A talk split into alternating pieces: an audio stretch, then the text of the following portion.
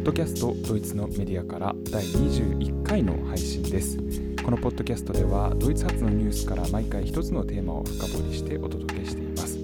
解説はフランクフルトから澤部ゆりさん聞き手は東京にいます井上優です。澤部さん今日もよろしくお願いします。はいこちらこそよろしくお願いします。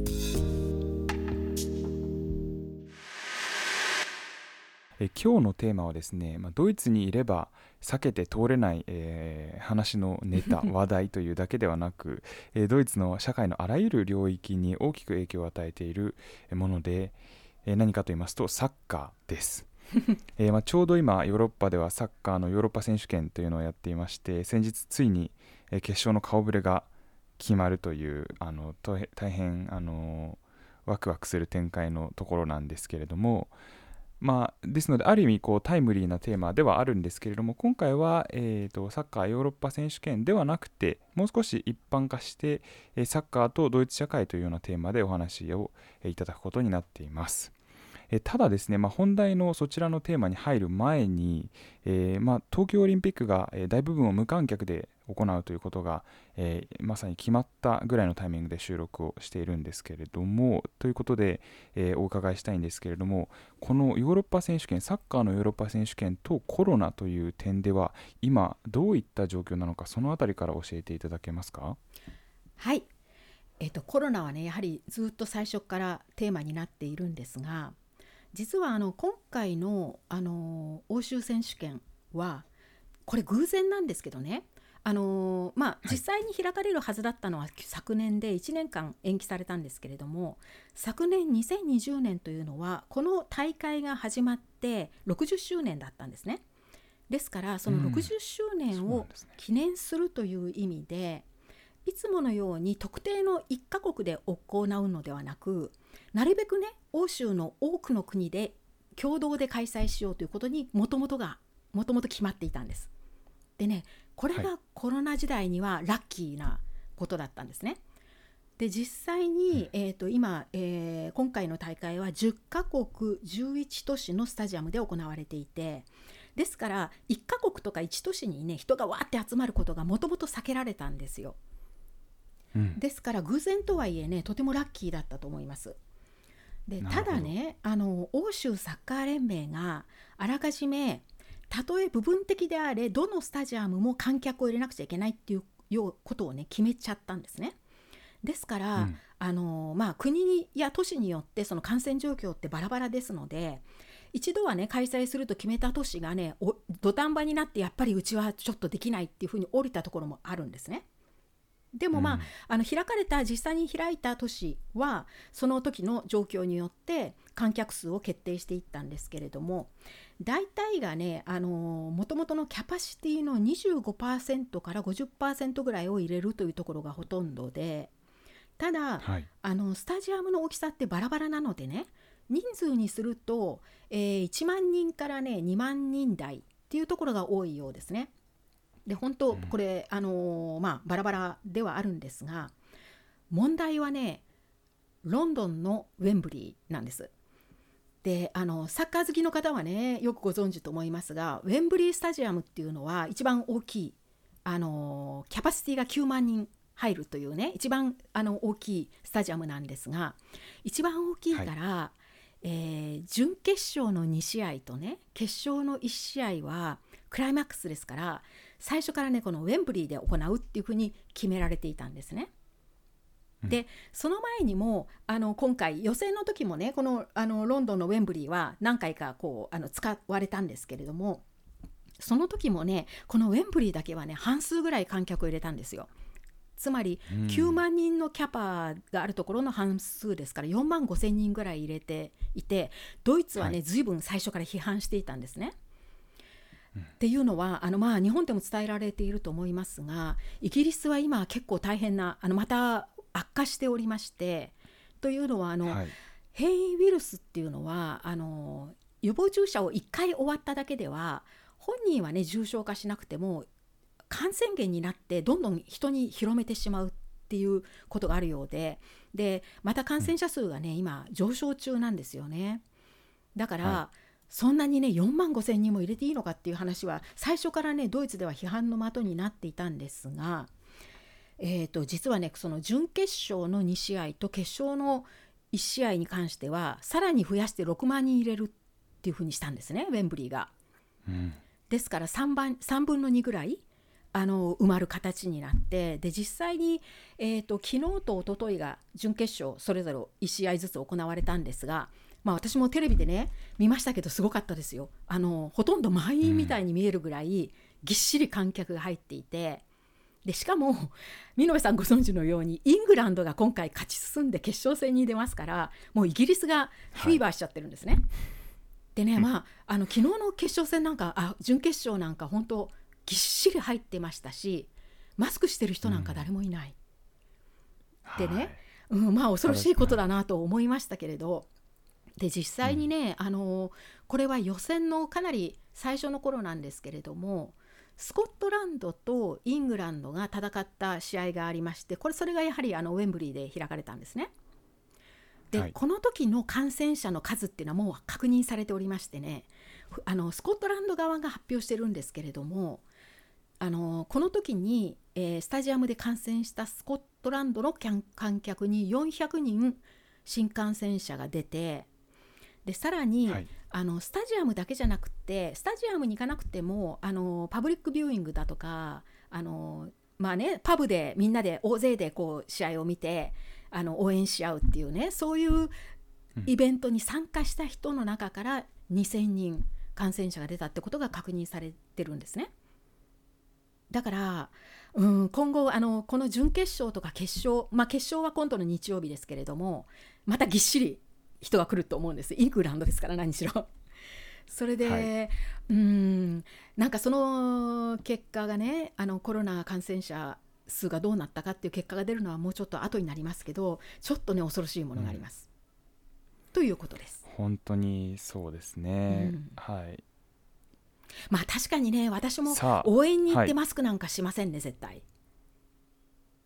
うん、本当にあの私も少しこうストリーミングで見たりしましたけれども、はい、かなりぎっしりですしもちろんみんなね、うん、叫んで応援してますし。こう、ね、隣の人と抱き合ったりみたいなそうですよね、そういうことは起こって入場時にねそう。あの入場時にマスクしてても金繰りしてますよね、興奮してきたら。まあそういうことでちょっとまだ分かりませんねですから一体どういう影響があるのか、はい、ということです。今回の、あのー、欧州選手権のエピソードから始めます。でこれ開幕したね、はい、翌日なんですけれどもまだもちろん予選リーグの時えーと、デンマーク対フィンランドのね試合が行われたんですがここでね、うん、すごく大変な事件が起きるんですね。で何が起こったかと言いますとデンマークチームの主力選手が何もね事故とかは何にも起こっていない何にも外的な要因はなかったのに試合の最中にそのフィールドでねばったりと倒れてしまうんですね。で心臓麻痺を起こしたんです。それでねすごく慌てて医者が飛んできてあの処置をするんですがどうやらねあの心臓が止まってたみたいで蘇生処置が必要になったんですよ。で、うん、そっからはねもう観客もなんかシーンとしちゃってみんなすごくびっくりしたんですね。であのー、全くその選手自体も動動かなくなっちゃって、まあ、意識を失っていたっていうことなんですがであの救急病院に搬出するにもそういう余裕がなくてねその場でなんとか持たせなくちゃいけないっていうので40分ぐらいねそのフィールドの中でなんか医者が一生懸命処置していたんですね。でまああの私もテレビで見ていたんですがすごくびっくりしました。でこれもしかして本当になくなってしまうのかと思ったぐらいだったんですが、まあ、結果的にね、うん、この選手はその後無事に救急病院に搬送されて命は取り留めるんですけれどもこの時にねあの結局誰もこの試合が一体どうなるのかあのもちろん中断はしているわけなんですが今日中に続行できるのかどうなのかって誰にもわからない状態だったんですよ。で、はい、困ったのがあのドイツのねテレビ局のアナウンサーで。であのドイツはあのこういうサッカーのね大きい大会になるともちろんその現地にあのあのアナウンサー現地でアナウンサーが中継しますけれどもテレビ局のスタジオの中にもねそういうあの場を設けて解説できる人たちを呼んでねこうあの試合の合間にいろんなことを聞いたり解説してもらったりするっていう番組を作るんですがその番組を仕切っていた司会者がね困っちゃって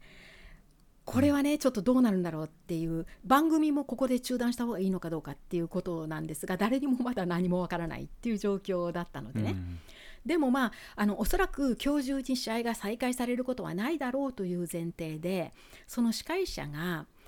あのテレビを視聴している人たちに向かってねまあ、あの番組はここで中断するけれども了解をあの理解してくださいっていうそういう脈絡で皆さん人生にはサッカーより優先しなくてはいけないことがあるんです。って何回も言ったんですね。でそれ、うん、変でしょ？なんかなんでそんなこと当たり前じゃないかってこっちは思うわけなんですが それを聞いた時にね、はい、私は過去の同じことが過去にもあったなっていうのを思い出したんですよ。でその話もねちょっとしておきたいんですがこれはね、はい、ちょっとだいぶ昔に遡るんですが10年以上前の話でね。でこれはねもっと悲惨な事件なんですが当時ねあのドイツのブンデスリーガの一つのチームで活躍していたあのかなり有名な現役のバリバリ現役の選手がある日突然ね線路に飛び込んで自殺したんですね。でそのね、うん、23日前にはあの試合にも出ていてでみんなすごくびっくりしたしそれ自体ものすごく衝撃的な事件だったんですがそのね自殺した理由がね、はい、もっとあの大変な理由だったんですね。でそれはそのちあのその選手はねもう長年うつ病だったんですけどもそれをひた隠しにしてきて、うん、で知っていたのはね家族とかかりつけの医者だけだったんです。でチームのねメンバーにもサッカー関係者にも一切知らせていなくってっていうのはうつ病であることが分かったらもう選手生命がそこで絶たれると思っちゃったんですよね。それでねずっとひた隠しにしてきてでももう持たなくなってまあ、実際にはねなんか後からは言われたのはなんか入院治療が必要なレベルだったのにそれを自分で拒んできたんですね。うん、でも持たなくなって亡くなってしまったっていうものすごく悲惨な事件でねこれ理由が理由ですから、うん、これサッカーだけじゃなくってね、まあ、いわゆる有名人がそういうことを公表できない社会って一体どんな社会なんだっていうことがね当時ドイツで盛んに言われてねものすごく大きな事件として報道されたんですね。でもね、はい、私が今お話したいのはその後の話ででこの数日後にね、ドイツサッカー連盟が主催してその選手が所属していたあのブンデスリーガのチームのホームスタジアムを使ってね大きい追悼式を開くんですね。でここには、はい、あのファンのあの、まあ、その選手とかそのチームとかサッカーのファンの人たちもたくさん何万人と集まってで、えーと政治家もね出席したんですよ。まあ、大きい事件だったのでその、えーと、スタジアムのある州の州政府の政治家たちも何人かね出席するっていうような大きい追悼式でテレビでもねライブで放送したんですね。でこの時にね、はい、あのドイツサッカー連盟の会長だかなんだかトップの人がね観客に向かって観客とかテレビを見ている視聴者に向かって皆さんサッカーだけが人生の全てではありませんって何度も繰り返したんですね。で、私ねなんでそんなこと当たり前なことを何何を言ってるんだって思ったんですねその時にやはり。はい。であのサッカー選手に向かって言うなら分かりますしサッカーで食べてる人に向かって言うなら分かりますけど、うん、普通の一般国民一般のファンに向かってねなんでそんなこと言うんだって思ったんですがまあ、はい、どうやらドイツ社会にとってのサッカーの意味ってなんかちょっと違うものがあるんだなっていう感じはしますよねこれを聞くと。うん、でそうですね、うん、実際にねドイツではもうサッカーっていうのはただの人気スポーツではなくてねある意味社会現象なんですね。でこれが社会現象として実際に社会学とか経済学とか歴史、まあ、特に文化史なんかでね研究対象になるんですよ。でどうやらドイツ社会にとってのサッカーっていうのは他国にとってのサッカーとねちょっと異なる点があるっていうふうには思えます。ですごくね、はい、こう表面的に見て異なる点っていうのは一つパッと浮かぶのはあのドイツでねサッカーが好きな人たちっていうのはもちろん中には嫌いな人とか関心がない人もドイツにもいますけれどもまあすごく大勢が好きなのがサッカーなんですけども、うん、そのサッカーが好きな人たちってね特定の層にあのくくれない人たちなんですね。つまりまんべんないんです。でそこがねちょっと特殊。他の国にはそういう国ばっかりじゃないですから例えばね、はい、あのやはり男女では男の人の方がサッカー好きは多いとは思いますが特にあの欧州大会とかね今回の選手権とかあのワールドカップみたいになるとやはりねもう国を挙げて応援する形ででみんなが好きっていう感じになるんですね。でまああの年齢とか男女の差も関係なく所得だとか教育レベルとか職業とか住んでる住んでいる地域とかもね全く特定されることなくまんべんなく支持されているのがサッカー。でまあこれは多分あの英国なんかとよく比べられますけど、まあ、英国は階級社会ですから今でもサッカーっていうのはちょっとね、うん、中間層よりも下の人たちが好きなスポーツっていうふうに言われてますけどもそういうような側面がドイツにはないっていうことが一つ。ただこういう国はね、はい、他にもあの多いですし特にあのラテン系の国はねみんな国を挙げて好きですよね。あの南米だとか、はい、ヨーロッパでもイタリアとかスペインっていうのはみんなが熱狂するスポーツがサッカーなんですがただね、うん、あのこれが次の点になるんですがああいうねラテン系の国と比べるとね比べてもドイツのサドイツ人がサッカーになんとかける情熱っていうかサッカーへの思い入れっていうのはなんかねちょっと屈折したものがあるような感じがするんですね。で、うん、このなんか何が屈折しているのかっていうここのところを今日はちょっと深掘りしてみたいと思います。はい、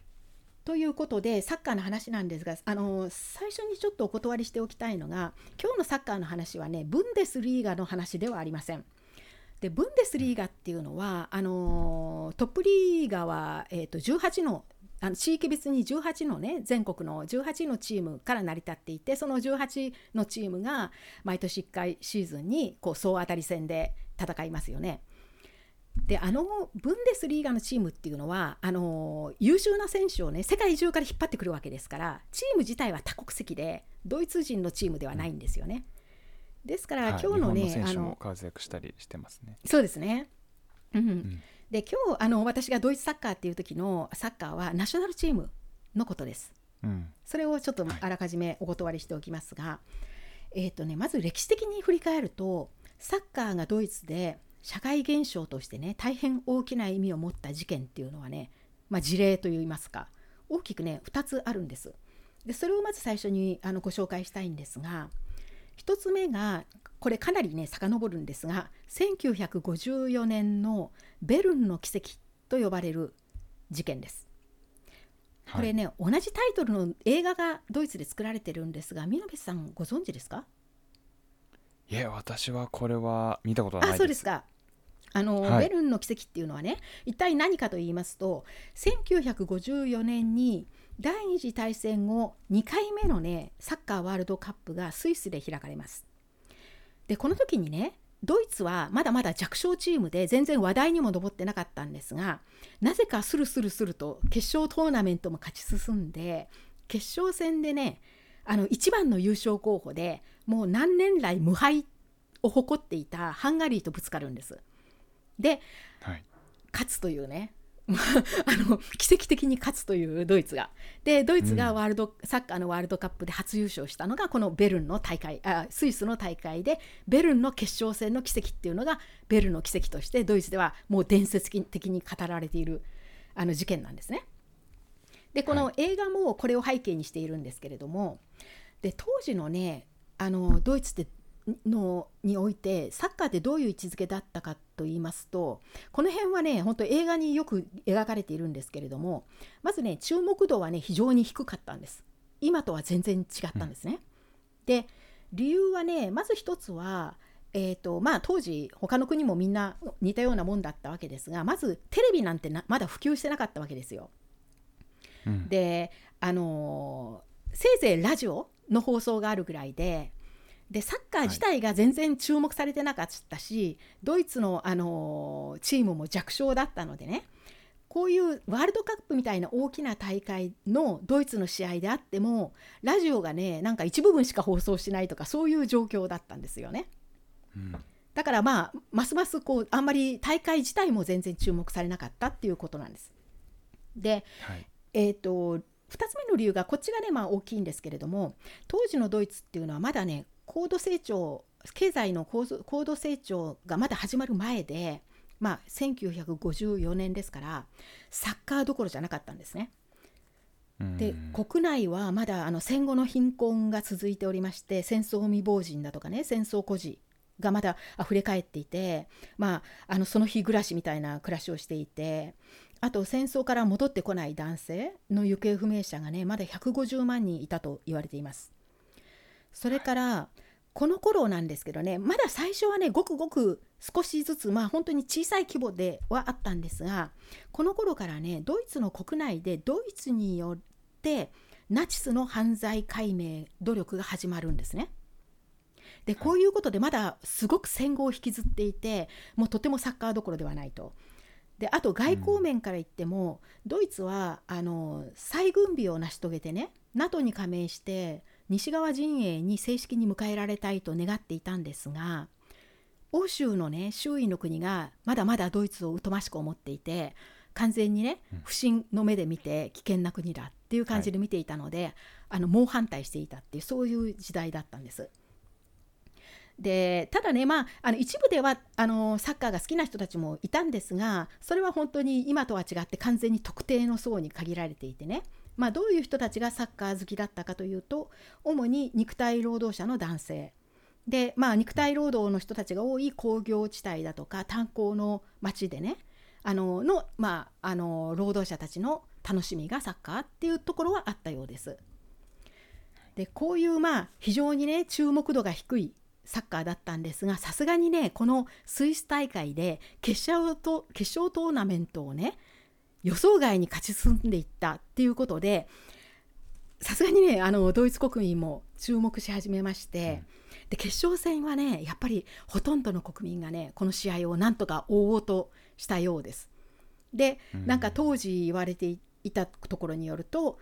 決勝の日ドイツの街は空っぽになった通りから人影が消えたっていうふうに言われています。うん、で、まあ、テレビがあるところにねみんなが集まったりあのまあ、パブだとか、まあ、居酒屋とかねあの電気店のウィンドウだとかああいうところに人が集まったりあるいはあのラジオをねラジオがある家にあのたくさんの家族が集まって聞いたりっていうことをしてみんながね追ってそれでまあ優勝して、まあ、すごい熱狂になるんですね国中が。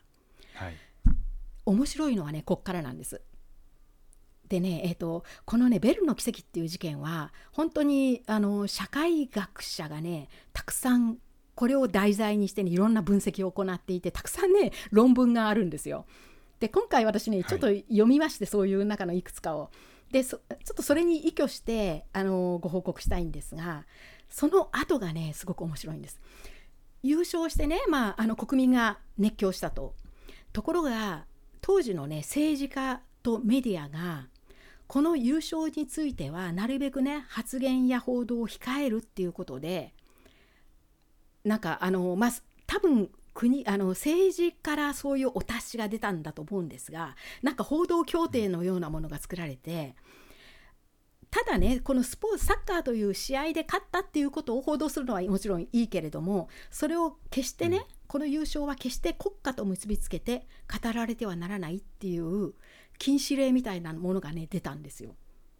うんでうん、でこれはまあどういうことかっていうとこのねサッカーチームの優勝はサッカーに限っての話であってこれをドイツ国民の勝利っていう風なね、理解に結びつけてはならないと。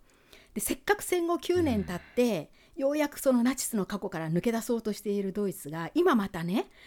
ドイツがねやっぱり強いんだドイツは優秀なんだドイツ人はねあの非常に世界でも戦えるんだみたいな形でナショナリズムにつながってはね、まずいっていうことで報道を極力地味にするようにっていうお達しが出たそうなんですよ。だから、まあ、そのせいかどうか、まあ、そのせいもあったんだと思いますが実際にねこの時の報道っていうのは本当にスポーツの、まあ、スポーツスポーツ面にちょこ,、まあ、ちょこっとかどうか知りませんがスポーツ面ではまあ大きく報報道されたのかもしれませんが熱狂はね実際にね数日で冷めたと言われています。だからこのサッカーのワールドカップでの優勝から新しいドイツをこれから作ろうとかあの我々はねやはりドイツ人として誇りを持とうとかそういう話には全然ならなかったんですね。でただその一方でたとえねこの短時間であっても国民がね大多数の国民が感動だとか喜びをね共有したっていうことはやはり大きな体験であったっていうことで社会学者の間ではねこここれをねあのバーチャル共同体意識っていうふうに呼んでいるんですね。で、うんなんでねバーチャルっていう言葉がついてるかっていうことなんですがこれはね一つはねまあちょっと笑っちゃうんですけども当時ねあの、まあ、国民の大勢がこのあのゲームこの試合を追ってったわけなんですが実際にテレビ画面で試合を見た人っていうのはごくごく少数なんですよ。で、うんほとんどの人がただただラジオのアナウンサーのねアナウンスを聞いて熱狂してたんですよね。でしかも、先ほど言いましたようにサッカーってほとんど関心をがあのを持たれていませんでしたので聞いていた人たちのね、はい。多くがねルールさえ知らない状況だったんですよ。サッカー。サッカーって一体どんなゲームなんだっていうのさえ知らないようなね特に 女性なんかそうだったと思うんですが。だからね、はい。なんだかよくわかんないけれどもみんなが騒いでいてでアナウンサーが絶叫しているとでどうやらドイツがね得点を入れたようだっていうようなところそういうレベルでねこう実態を知らずに騒いでいたっていうことで、まあ、バーチャルっていうこととあと、はいまあ、あの先ほど言いましたようにこの時のこう報道がまあ規制されたっていうことでね、まあ、なるべくこう地味に報道するっていうふうになったことで実際のこの熱狂っていうのは本当に、まあ、あのごくごく短時間なものであってね、まあ、儚いとても儚い共同体意識ではあったっていうふうに言われてるんです。だから長く残るものじゃないし現実にねその共同体意識が何かにこう具体的にね社会を形成していく上での上での何かに結びついたものではなかったって意味でバーチャルっていうふうに呼んでいるんですね。で実際、まあ、あの先ほど言いましたようにドイツの国民の大多数がもうその日の自分たちの暮らしに一生懸命でその国民としてねこのドイツの国を新しく作っていくその新しい価値観をあのどういうふうにするかとかどういう国でありたいかとかそんなことを考える余裕なんかなかったわけですよね。でもその一方でこの「ベルの奇跡」っていうこの試合はねたとえバーチャルであっても戦後ドイツの国民の大多数が初めてこのドイツというあのまあ国の名前のもとで持った共同体意識であったっていうことでこれはねあのかなり大きな社会現象、まあ、事件として社会学の中では扱われているようです。である社会学者はね、えーとえー、とドイツのあの憲法にあたる基本法の制定よりもこちらの方が大きな出来事ドイツの国民にとっては大きな出来事であったとさえ言っています。うんっていうね、まあ、こういう、あのー事件だったんですね。ではいまああのー結局戦後ドイツの犯罪が暴かれていってね、まあ、ドイツ国民が打ちのめされてそれどころかまあなんか罪人のような感覚になっていてねもうドイツへの誇りなんていうのがもう失われていた時にいきなり世界の舞台でドイツのチームが勝ってしまったっていうことでねそういう体験っていうのがまあとてもこう、うん、体験として大きいけれどもそれをだからといって誇りを持てたかというとそういうふうにはつながらなかったっていうここでねなんかすでにもう屈折してる感じがあると思うんですがこれがね驚くべきことに、結構いまだにね残ってるんですドイツでは。で2つ目の事件がねこれよりももっと現実ああの現在に、えー近づきますけれども2つ目にご紹介したいのが2006年のドイツ大会です。これがあのドイツのワールドドイツで行われたワールドカップですね。ミノフェさん、ミュンヘンにいらしたでしょうこの時。私は友達の家であの普段おとなしい優しい友達の あのお父さんが激しくあのテレビの前で叫んでるのを目の当たりにするという、はい、衝撃的な年でした。そうでしょうね、そうでしょうね。まあミュ歌も覚えてまます、なんかあのみんなが歌っていた、ええ。あの優勝した年の数をにメロディーをつけたような、それこそ54年から始まるという歌あ、私それ知らない。そうですか。なんか、えーうん。なんでしたえっ、と、フィなんか54、74、90、2006みたいな感じで、あ、そうこうんなですか。54年、74年、90年に多分優勝していて、で、うん次は2006だってああ、なるほどね。いう、なんか、はい。あすごく、はい、すみません、話がそれてしまいましたいえいえいやでもよ2006かっ年のどサッカーワールドカップですね。すごいこれはもう記念すべきとして良かったですね。あの本当にあそのその地土地で体験できたというのは。って言いますのは、はいこの2006年のね、はいドイツ大会は、まあ、覚えてらっしゃる方もあの多いかもしれませんがドイツは優勝はしていないんですね。あのすごく活躍はしたけれども、準決勝で敗退して結局3位になって、まあ、最後はがっかりっていうことになったんですが、ただものすごく活躍したことは活躍したんです。ただ優勝はしなかった。でそれにもかかわらずねあこの8年後の2014年のブラジル大会でドイツは4回目の優勝をするんですがドイツ国民のね意識の中でおそらく優勝したブラジル大会よりもこの2006年のドイツ大会っていうのがねものすごく懐かしい素晴らしい大会だったっていうことで記憶に残ってると思うんですね。でこの大会はあのドイツでは、まあ、見延さんご存知と思いますがゾンマメルヘンと呼ばれてます。これはあの夏のメルヘンっていう意味で、でこれねあのドイツ文学をご存知の方はあのハインリヒ・ハイネという詩人を知っていらっしゃるかもしれませんがこのハイネがあのの詩集のねタイトルがの一つがあのドイツ・ヴィンター・メルヘンっていうタイトルでこれがあのドイツ冬冬のメルヘン。日本語では冬物語って訳されてると思いますがそういう詩集があってこれをもじってるんですね。であのーこのこの時のねドイツ大会の4週間がについて後からねドキュメンタリーの映画が作られるんですがそれそこのそのタイトルがね、あのーこの「ゾンマメルヘン」「夏のメルヘン」っていうタイトルになってそこからねこのあの言葉が広まったんです。で今でもねうっとりとドイツ人が懐かしむ大会なんですよこのドイツ大会というのがね。じゃあまあ、ドイツのチームもすごく活躍したけれども、まあ、優勝はできなかったそれなのになんでこの大会がそんなに特別なのかと言いますとそれはねドイツがこの大会のホスト国として素晴らしい祭典をね演出したっていうことにあるんです。っていうのはまずあのオルガニゼーションがね完璧だったんですね。で天気も良かったんですよ確かこの夏。それとあとあのドイツチームに対する応援や熱狂はもちろんなんですがあの世界のね全ての国から来る観客や選手たちに対してドイツの市民たちがものすごくフレンドリーにねあの迎え入れてそれで雰囲気がねとっても良かったんですよ。それでねあの世界の祭典を演出した素晴らしい雰囲気の中で演出したドイツっていうことでそれまでねあのまあドイツをちょっと疎ましく思っていたりなんか悪いイメージがあった人たちのイメージがねぐっとあの、まあ、イメージアップしたっていうことを言われています。で実際にねこれ面白いんですけどもあのグーテ・インスティテュートってありますね美濃さんがよくご存知の。はい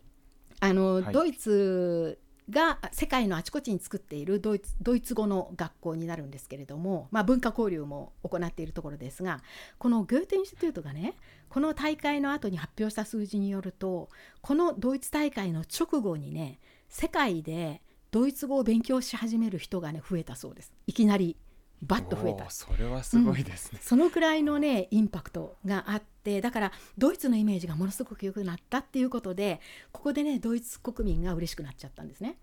で、うん。まあ、ドイツに対するドイツはいい国なんだ。それをね世界に認めてもらったっていうことでものすごく喜んだっていうそういう大会だったんです。でねこれ逆に言うとそこまでねまだドイツ人ってそんなにね自国にこう自信が持てないのかっていうのが逆にねちょっと驚き私には驚きではあったんですが本当にね、うんそういうところがあるんですよドイツってまだ。でねこれはその後の大会になるんですが先ほど言いましたドイツが4回目にね優勝したあのブラジル大会の時このねドイツの優勝が決まったその翌日のね新聞でね私あの外国人記者の目っていうね特集があって外国人の記者がそのあのドイツの優勝についてね書いている記事を、ね、読んだんですがその時にねアメリカ人の記者がねすごく面白いことを書いていて私はああその通りだなと思ったんですが大体ねこういうような内容なことを書いてたんです。私は記者としてね世界のあちこちに行ってドイツ人にも会ってきているけれどもドイツ人っていうのはね集団で自分たちの国を誇示したりあの国歌をね歌ったり愛国心をねむき出しにしたりすることが本当にない国民であると。だからあのアメリカ人っていうのはよくねこう国旗国旗を見たらねもうあの愛国心胸に手を当てたりそれこそみんなで国旗をね、うん、あ国歌を歌ったりって旗を持ってね歩いたりってよくする国民ですが、はい、ドイツ人はそういうことがね少なくとも集団でそういうことをやることがないと。いうふうに自分は思っていたけれども、昨日ドイツが優勝したことでね自分は初めてもう自国の誇りにねはちきれんばかりになっているドイツ人たちを見たっていう記事だったんです。うん、でね、私もねそういう印象があるんですドイツ人は。あんまりねこうまだあのドイツっていうことをあまり自分はドイツ人だっていうことをねあまりできれば公にしたくないっていうような外に向かってですね、うん、でそういうところがあってでそれがね多分2006年の大会でもそういうところは見られたと思うんですね。だから、逆にそういう世界でのイメージがドイツのイメージがアップしたっていうのがドイツ人にとってすごく嬉しいことだったんだと思います。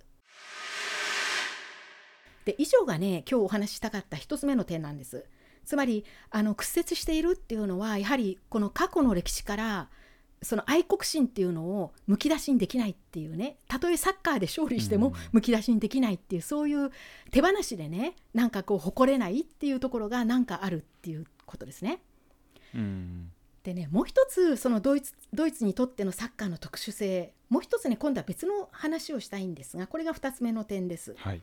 でそれはねドイツ政治の中でのサッカーの意味になるんですけれども政治とサッカーの関係においても、うん、ドイツにはねちょっと特殊な面があると思うんですね。でそれをど、はい、はどういうことかということをお話しします。でこれはあのドイツチームに限らず欧州のナショナルチームはにはねあの多くあることなんですけれどもあのもちろんナショナルチームですからそれぞれの国の国籍を持った選手たちによって成り立っているのがナショナルチームなんですがあのーはい、すごくねたくさんのあのルーツがすごく多様な選手が集まっているっていうのがねパッと見て分かるチームってたくさんあるんですよね。つまり肌の色から例えばフランスでも黒人の選手が多いとかね。あのアラブ系が多いとかそういうのってパッと見てねあの分かるちあの国っていうのはいくつかありましてドイツもまさにその中の一つでねドイツのナショナルチームには必ずね3分の1ぐらいがあのそにそういう選手が混ざっているんです。つまりドイツ国籍は持っているけれども移民背景を持っている選手たちっていうことです。はい、でこれはねあのドイツのナショナルチームの特色の一つでもあります。でこのこのドイツのナショナルチームのねあり方っていうのはドイツ社会の縮図なんですね。で私たちは過去にこのポートキャストでもえー、ドイツが移民大国であってその移民背景を持っている市民が多いっていう話はしてきましたけれども実際にあの今ドイツの社会の4分の1以上が、まあ、私のような外国人もしくは移民背景を持っているドイツ市民なわけです。まあ、移民背景というのは少なくとも片親が移民だった人たちですね。でナショナルチームもまさにそういうふうに構成されているわけです。それがまず特徴の特徴の一つなんですがもう一つのねドイツのナショナルチームの特徴はスター選手がねいないんですよ。で、うん、他のねまあそういうチーム他にもありますけれどもまああの特にあのこのあの選手にボールが渡ったらまずいぞっていうぐらいそのフォワードにあのスター選手がいるチームって多いですよね。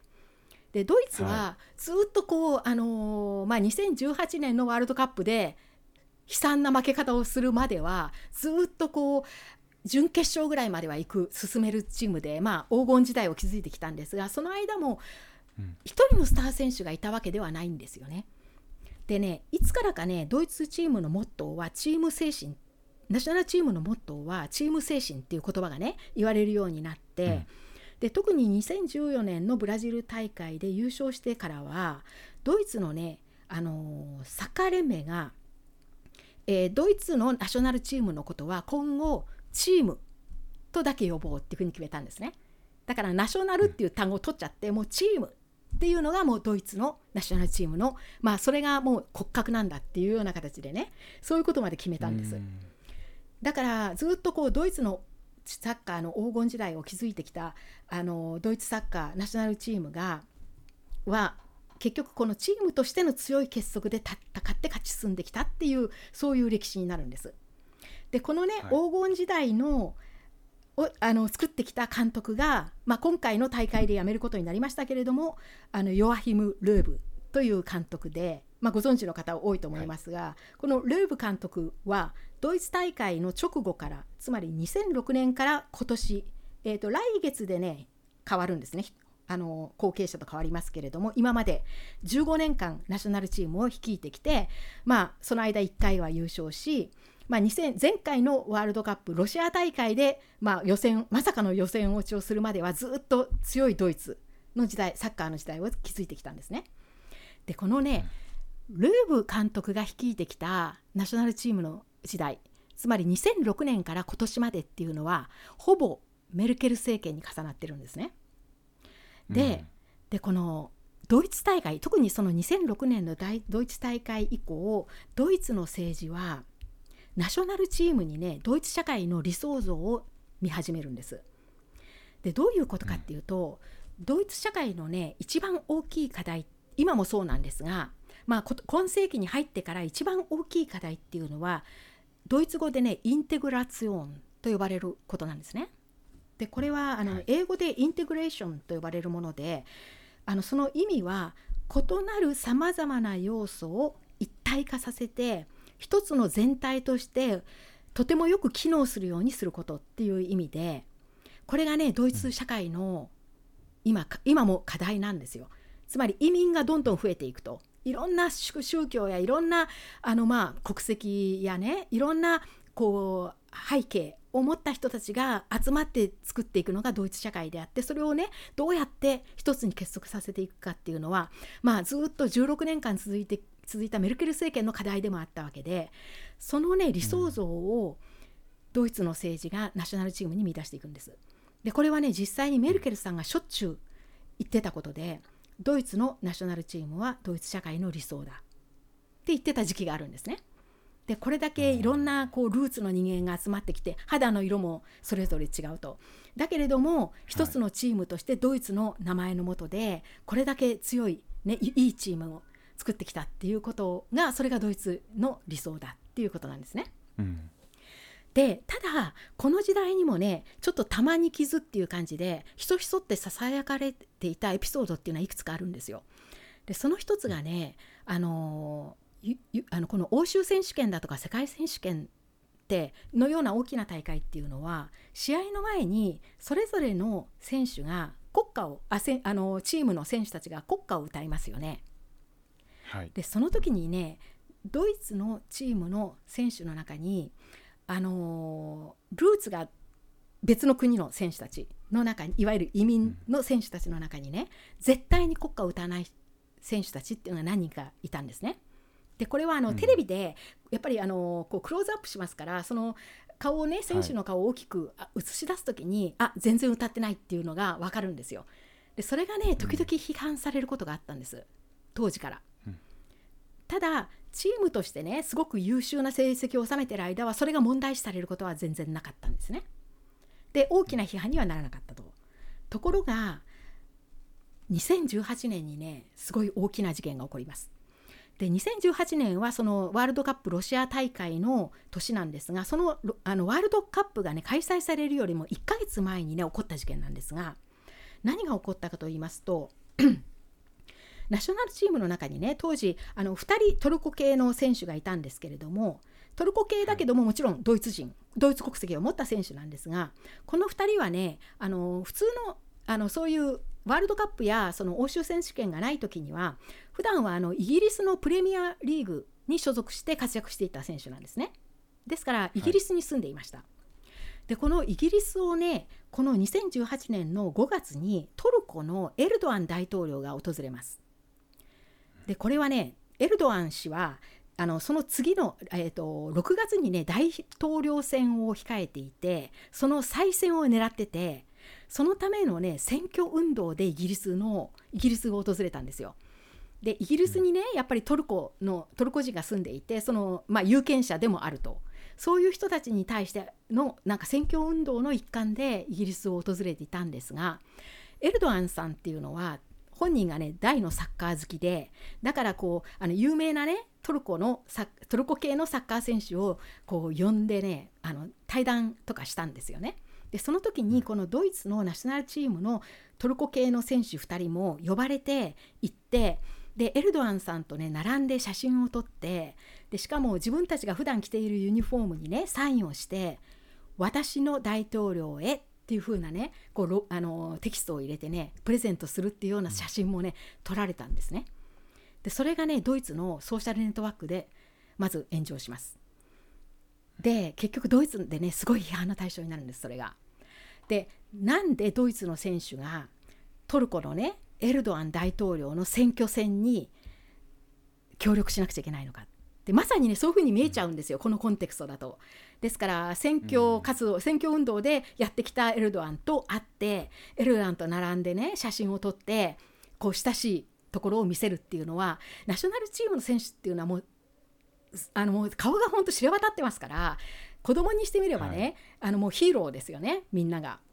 でそういう選手がねそんな政治的なメッセージを発するようなことはしていいのかっていうことが一つとあと当時からもうトルコとドイツの間っていうのはもう冷えっとしてたんですね完全に冷却